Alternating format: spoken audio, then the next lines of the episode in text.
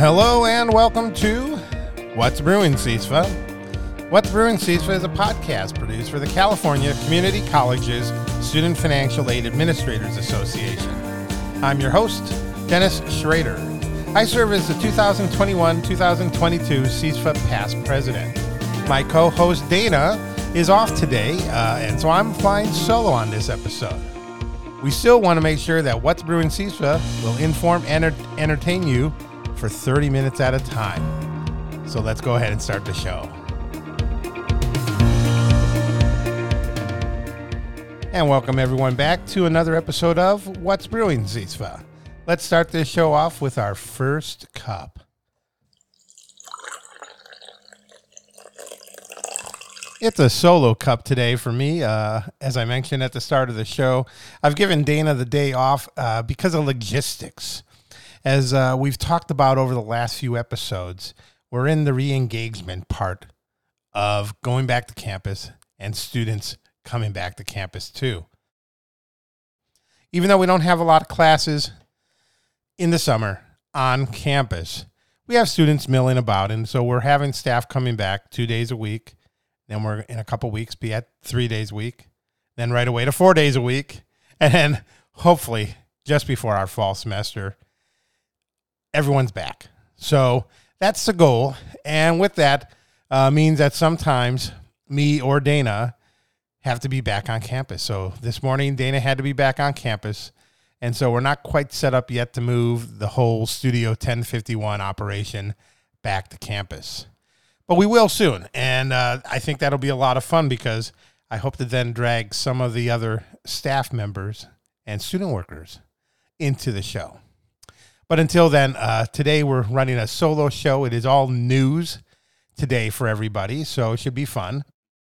We haven't done news for a while, uh, but we'll definitely have some things to go today. In fact, uh, let's start off with our first news item. So let's start with the hard hitting news in the financial aid world. Uh, we, we, we reported on this show a number of weeks ago that the federal government through the U.S. Department of Education was moving forward on a phased implementation of changes to federal methodology and the FAFSA. And this was all approved in the Consolidated Appropriations Act of 2021. The deadline for implementation is supposed to be the 2023 2024 award year, but some things are already moving forward. As talked about again in a prior show, the removal of the drug conviction and selective service eligibility criteria is already moving forward and takes effect for the 2021 2022 academic year. But it seems like the rest of the changes may stretch out a little longer than expected and may continue through the 2024 2025 award year. Hope this isn't confusing you yet.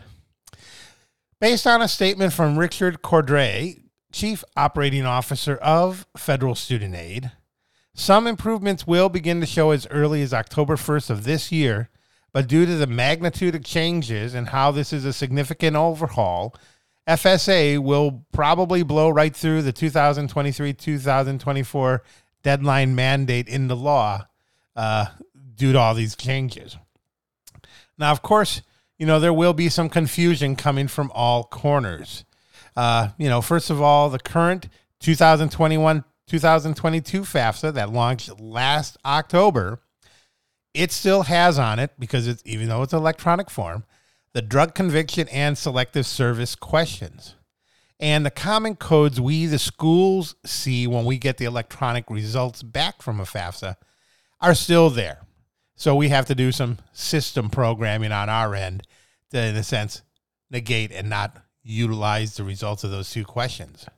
So it seems like there's a lot of behind the scenes work still to be done. And it'll probably take a bit of time because there's a lot more to this. So, for you all out there listening, if you want to know more, check our show notes. We'll have a link to the NASFAA news article about these implemented changes. Now, if uh, if you aren't the only people out there checking out the NASFAA website on a regular basis, um, something interesting I found out there in their pop quiz section that I bet some of us may not know the answer to. So here's a scenario they lay out. A student completes a V4 verification form and process and has a notary sign the form, which is allowable, of course. However, the notary indicates on the form that they personally know the student instead of viewing and confirming the student's identity by seeing a government issued ID. According to the notary website, some states do allow this. But the question for us is can this be used for our V4, V4 process? So, what do you think out there? Well, the answer is no. Uh, this is not an acceptable uh, uh, thing for our process. So, for V4 and V5 purposes, government issued identification is required. Now, there is some flexibility enacted during the pandemic, but it covers the issue of having to have uh, students actually bring their forms in with their documentation to our office for review and collection. The requirement of a student confirming their identity through a government issued ID is still in place. So it's kind of interesting stuff here. Check out the pop quiz and more on the NASFAA website. We'll give you a link in our show notes for those who wonder what in the world is V4 verification. If you don't know, all the better for you. it means you're uh, our non-financial aid people out there. You don't want to know all the details, but it's a process.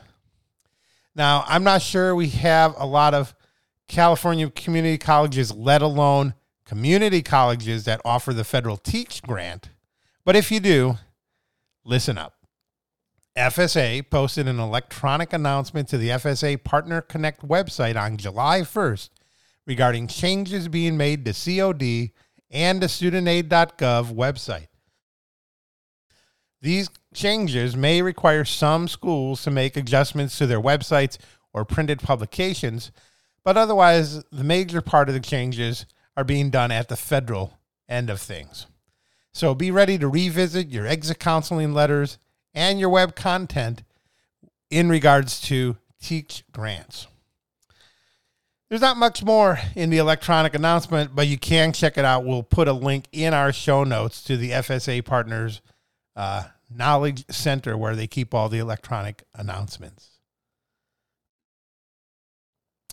Another news item here. In case you missed it, FSA posted another electronic announcement, this one on June 28th, regarding final approved awards for the Federal Supplemental Educational Opportunity Grant, or FSEOG, and Federal Work Study for the 2021 2022 award year.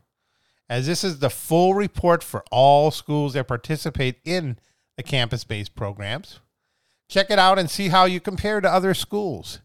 You know, I would say compare yourself to similar type of schools. And if you're really riding a high, as I would say, and you need to be brought down a little bit, check out some of the other schools, mostly on the East Coast. Nothing against them or anything, but uh, schools on the East Coast that are running away with probably millions more in work study and FSEOG compared to us little or not so little community colleges here in California. And again, if you ever want to know the full story on this, I'm hoping to have my former boss, Pat Hurley, come tell us about how uh, fair share works, or I should say, doesn't quite always work uh, in regards to this campus based aid programs of work study and FSEOG. Uh, but just to let you know, you can go out to the FSA Partners website. We'll have a link where you can get the whole spreadsheet because this is public knowledge. It's federal dollars going to schools for, in particular, two programs for financial aid. Now, I would have asked here at the start of this item that Dana, uh, my co host, she used to handle Cal grants at our campus, one of two people that would handle Cal Grant processing for students. But I know she's moved on from it. But I wanted to ask her, and I'll ask you out there have you heard of the California DREAM Act Service Incentive Grant Program? Well, if you haven't, the DSIG, as it's known, DSIG, encourages Cal DREAM Act applicants with a Cal Grant B award to perform community or volunteer service. The program awards up to $3,000 per academic year, up to 2,500 students across the state. Eligible students must apply annually and complete community or volunteer service hours within their academic year. They need to do at least 150 hours per semester or 100 hours per quarter of service. The good thing for all of this, in case you're wondering, how's this all going to work? What do I have to do? The good thing is, most, if not all, of the work for this program is done at the California Student Aid Commission, or CSAC as we call them. But if you want to know more, and you probably should because you may have students asking about this, check out the link in our show notes to the July 1st special alert from CSAC. Now, you know, I've been hearing from you and others out there that there is some real concern about potential student aid fraud since we've moved to an online mode for nearly all of our classes during the pandemic. Having heard that some colleges in both the northern and southern part of California, as you've heard here on our podcast, and we've talked to a number of financial aid directors who've reported this, they're seeing hundreds sometimes thousands of potential cases of fraud. Now, the good thing is here, it's good to see U.S. Department of Education's Office of Inspector General, or OIG, is putting out some information for us that really reminds us all that we're all in this together to try to stop fraud. After all, just let's look at the numbers. $115 billion in federal student aid this past year, over 5,600 colleges that participate in federal aid. And, again, and keeping in mind, this doesn't even include the $76 billion in COVID relief funds for colleges and universities alone. So, if ever there were fertile ground for people of low morals to try and get some illicit funds, now is that time. So, we have to be vigilant. So, for more information, uh, check out our show notes. We'll have a link to the downloadable PDF from the OIG. I think this is a good spot here. We're going to play a little music, fade it on up, and move our way into our second cup.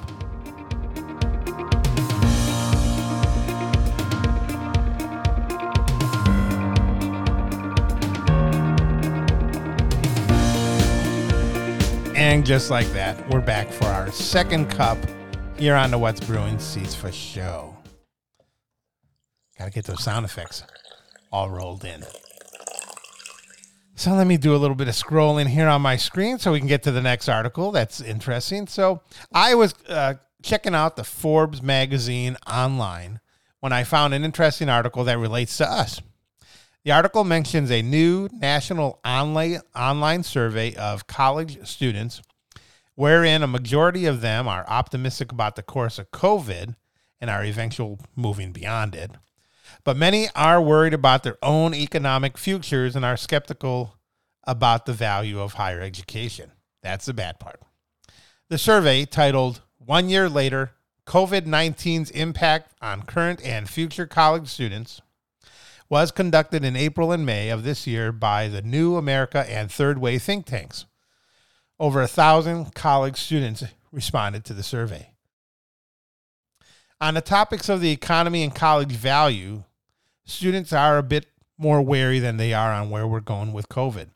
Only 26% believe the economy is getting better, while 33% think it's getting worse. And 65% now believe that higher education in general is not worth the cost. This is an increase from the 57% who reported so in December and the 49% back in August. There's more in the Forbes article and very interesting read here. So we'll include links to both the article and to the survey results through the uh, Third Way think tank. So, question for you out there, because Dana would have asked me this question, I'm sure. She would want to know how up am I on my R2T4? And in particular, how up am I on understanding R2T4 and the changes that are taking effect this summer? Well, if you wanted to know my answer, I am not that far up on it. Uh, I know there's been a lot of talk about this recently uh, as I follow the conversations among the financial aid managers in my district. Uh, thank you, Microsoft Teams. That makes that very easy. Uh, but um, I was checking out the NASFAA website recently where they have an, an in case you missed it page. I C Y M I, as they call it in uh, short term logo there, uh, specifically devoted to R2T4 rules. Now, without reading everything, the biggest thing that comes out of all this is modules, how you treat them, and in particular, what a module is. In short, and I'm probably going to get it wrong still, modules are where you have classes that do not last a full semester or term. So if you have like a 16 week semester, you have a class that runs the first eight weeks, and then you have another class that runs the next eight weeks. Those apparently now are all modules, slight changes in definitions.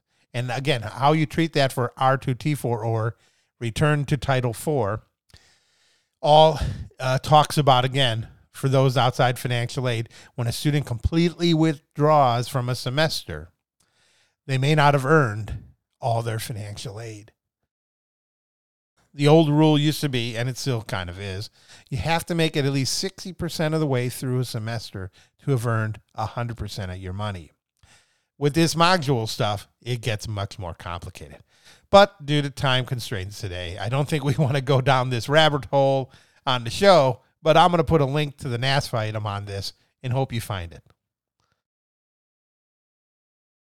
Now, I don't know if you've all seen any of this out here, uh, but there have been some summaries going out from our state system office and others about how the state budget will affect us all at the community colleges.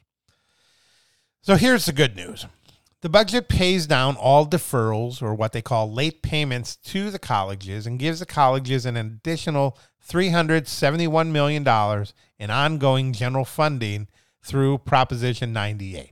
That's really good because sometimes a budget is passed. They tell us you'll get certain money, but some of it's deferred, which means they'll pay you later. But in this case, they're paying them all down. So schools will see an influx of money that was due to them way back when. The colleges are also getting a one time $100 million payout to support recruitment and retainment of students amid our declining enrollment across the system. And the system will get a one time payment of $115 million to provide zero cost textbook degrees. 100 an additional $100 million to hire more full time faculty and $100 million to support student basic needs. And I think we may have talked about this. One last thing here that's in the good news section $150 million for emergency financial aid awards. So, is there something missing from this? Of course, there is. As we pour more resources into our colleges from the state level, and thank you for that, and make more emergency and basic need money available to students, which is always good because it helps our students get through life and school as we make small and large changes to the Cal Grant program and still potentially more coming down the line, the state's response to helping us in the financial aid offices at the community colleges kind of missing here, everybody. So I'm going to go off on the uh, tangent just for a real quick second. What are we hearing from the state? Crickets. In fact, although I haven't seen how much we are getting in our categorical program, that's the BFAP program as many of us know it, that provides usually for some of us, maybe half of our operational cost funding. I can only assume we'll see a cut again, primarily because funding for BFAP in general is based upon how many fee waivers we give students, and you can't give more fee waivers when you have less students. So even when comparing ourselves to other colleges in the system, it doesn't matter when the state is cutting percentage points off the total BFAP categorical fund due to those less and less fee waivers. I don't want to rant, but I don't know if anyone is listening anymore. That is really a concern for me, even when me and other CSFA exec board members working on behalf of the association have spoken with our comrades there at the system office to explain our circumstances year after year of what we're living through. I think we've heard this when we've had people on our show. The problem is Again, I get some money straight from the state through the BFAP program. I get some through the college through the general fund to fund my operations. So that if I'm lucky, I have 10 full time staff members, multiple student workers. I can send staff to training opportunities, conferences. I can afford to pay for publications, occasionally some IT and technology and software and uh, financial aid videos and all that good stuff. But that starts to get impinged upon when the funding available through BFAP goes down. And on top of that, salaries go up, good for my staff. Benefits go up, that's good for my staff too, except for the cost basis thing.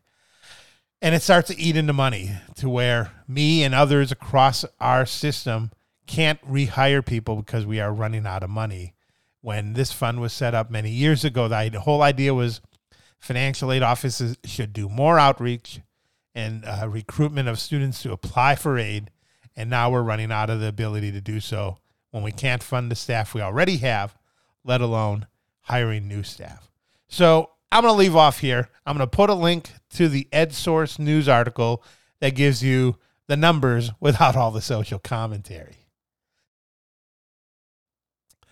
So, as we get here to closing out for the day, you know what time it is. This would be the time that Dana would want to talk about training and free training at that. So, I was checking out the CASFA calendar of training opportunities for July, and I saw some options that seem really interesting. This July 15th, Thursday, that is uh, a couple days away, NASFAA's Blue Icon advisors will hold one of their Let's Talk sessions on returning to campus. They'll talk about best practices for reopening and managing transitions as students return to campus. The webinar is only an hour and starts at 11 a.m. On the same day, CASFA will hold a California State Legislative update featuring a panel of experts. The webinar is slated to start at 2 p.m., so you can get both of those in in the same day.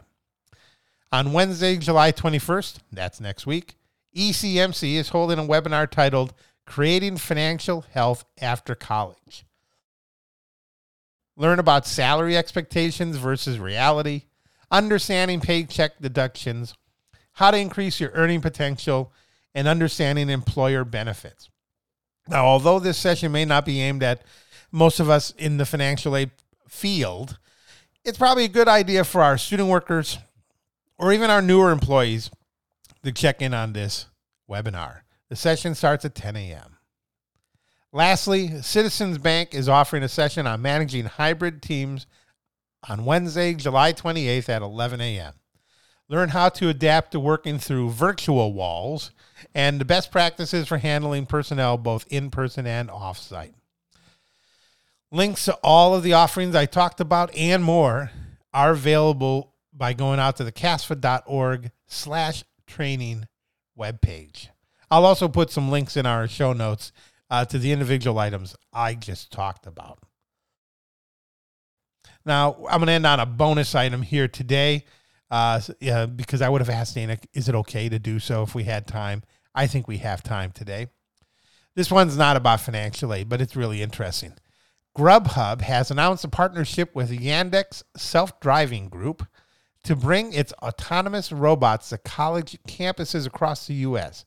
The Yandex, that's Y A N D E X, they have rovers, which make food deliveries to our hungry students out there. The robots weigh 150 pounds and have six wheels. They can easily maneuver and access walking paths on campuses, which is something your standard delivery driver from Grubhub, DoorDash, etc., just can't do in their car. So apparently, the University of Michigan has had this for a while. So it's going to be interesting to see if this partnership makes it to California and or any of our California community colleges. So I'm going to put a link in our show notes to the University Business Magazine article about this. It was very interesting.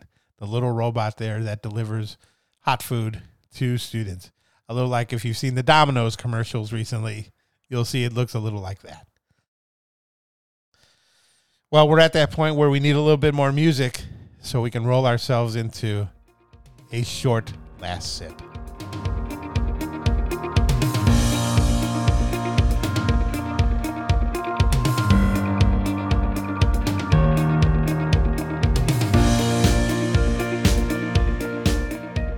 And just like that, we are back, like I said, for a very short last sip.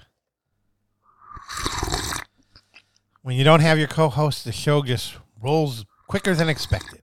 But that's okay. We'll get everyone on with their day here. So I do have an I dare you to uh, for everyone. And what I want to do is I want to dare people to take a class at yours or a neighboring community college. Find something you're interested in or brush up on something. Take a film class, a humanities, uh, challenge yourself with a science class, whatever it is.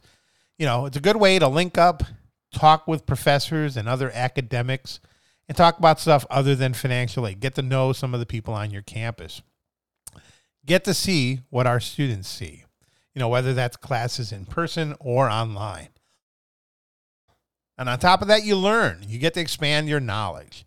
Um, something I want to talk about is uh, knowing some people outside of academia. Uh, yes, knowing people outside of academia is always good. Um, but during this pandemic time, I have to say there are some people that stand out. I'll just call them uh, Big Eric and Mr. Nick.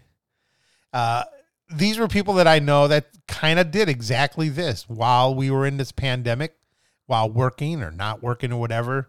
They went out and did a variety of IT type of certifications. And so they didn't waste their time. And again, they did that so that, uh, again, wherever they were in their job cycles, one's older than the other of my friends here, um, they were preparing themselves for either returning to better work or moving up the ladder. And I know others that are doing the same thing. We have a worker in our office who worked on their graduate certificate and is almost done within a year.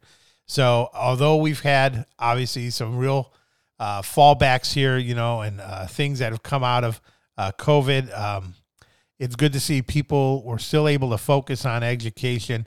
And I think even if you just take a single class, it'll be good for you just in general. Uh, again, expanding your knowledge and again, learning more about how the academic world works and see what our students see, you know you know, sometimes they have complaints of things and all that, and that's understandable. Nothing is always uh, to our liking 100%.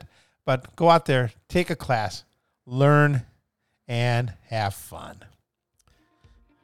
Well, we're at that point in the show where I'd say, Dana, we're out of time because we're kind of close to being out of time. But the good thing is, there's always another episode. And I hope to have Dana back on our Friday show. So I do want to thank you our audience for tuning in today on What's Brewing CISFA, and hope to have Dana back so I can thank her too. If you have something to say or you have some topics you want to discuss, email us please at wbcisfa at gmail.com.